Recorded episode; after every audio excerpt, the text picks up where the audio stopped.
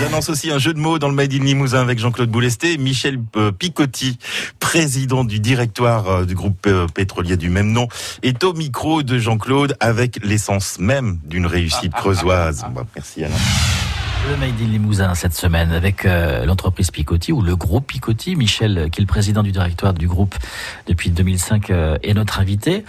On parle, et c'est une réalité, de la fin de l'énergie fossile. Alors j'imagine que vous n'avez pas attendu pour réagir. Vaut mieux, pas, vaut mieux pas. Dans le genre gérer ses prévoirs, euh, autant éviter les mauvaises surprises quoi. Évidemment, on n'a pas attendu. Et c'est comme ça que Picotti a tendance déjà depuis euh, 3 ans, euh, 4 ans euh, à s'inscrire non plus en pétrolier, mais en vendeur d'énergie. Alors il y a le gaz naturel. Oui, alors vendeur d'énergie, bah, ça passe par euh, toutes les énergies alternatives euh, donc à notre cœur de métier qui était le pétrole et que je néglige pas parce que mmh. il, il, il va pas mourir en frappant dans les mains, hein, euh, clairement. Cette adaptation, cette transition énergétique va se faire, quelles qu'en soient les volontés gouvernementales, etc. Elle se fera par étapes et pas brutalement. Parce que on peut pas euh, mettre à la poubelle euh, un parc de voitures euh, comme il est, comme ça, d'un seul coup. Donc, il faut nous, qu'on soit réactifs et en même temps qu'on s'adapte à ces nouveaux modes et à cette transition énergétique. C'est comme ça qu'on a investi dans le gaz, alors au niveau domestique, etc., pour être sur les mêmes rangs que GDF et tous les gaziers,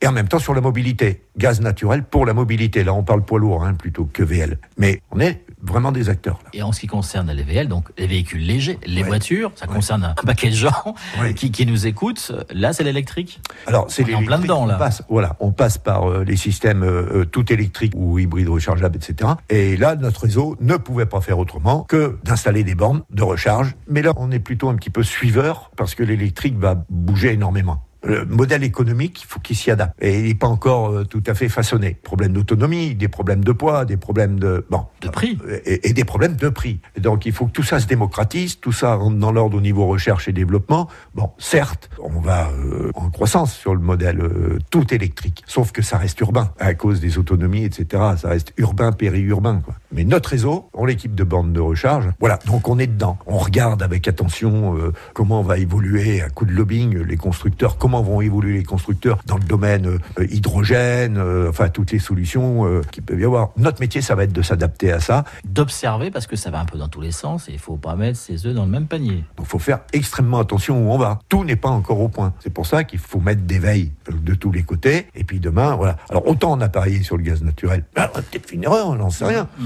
Mais au niveau poids lourd, on y croit, on a cette conviction parce que c'est une bonne alternative pour les poids lourds, je parle. C'est une bonne alternative au gasoil. C'est une période qui peut faire peur, mais c'est une période passionnante aussi, parce qu'on est un tournant. Mais la passion demande énormément d'énergie. C'est des formations professionnelles. Et, et, l'énergie. Et, et, cette transition à gérer est tellement énergivore que des fois ça me fatigue. Mais la réalité, c'est que c'est passionnant. Michel Picotti, président du directoire du groupe pétrolier local qui est implanté à la souterraine en Creuse, qui est l'invité du Made in Limousin. France Bleu Limousin. France Bleu.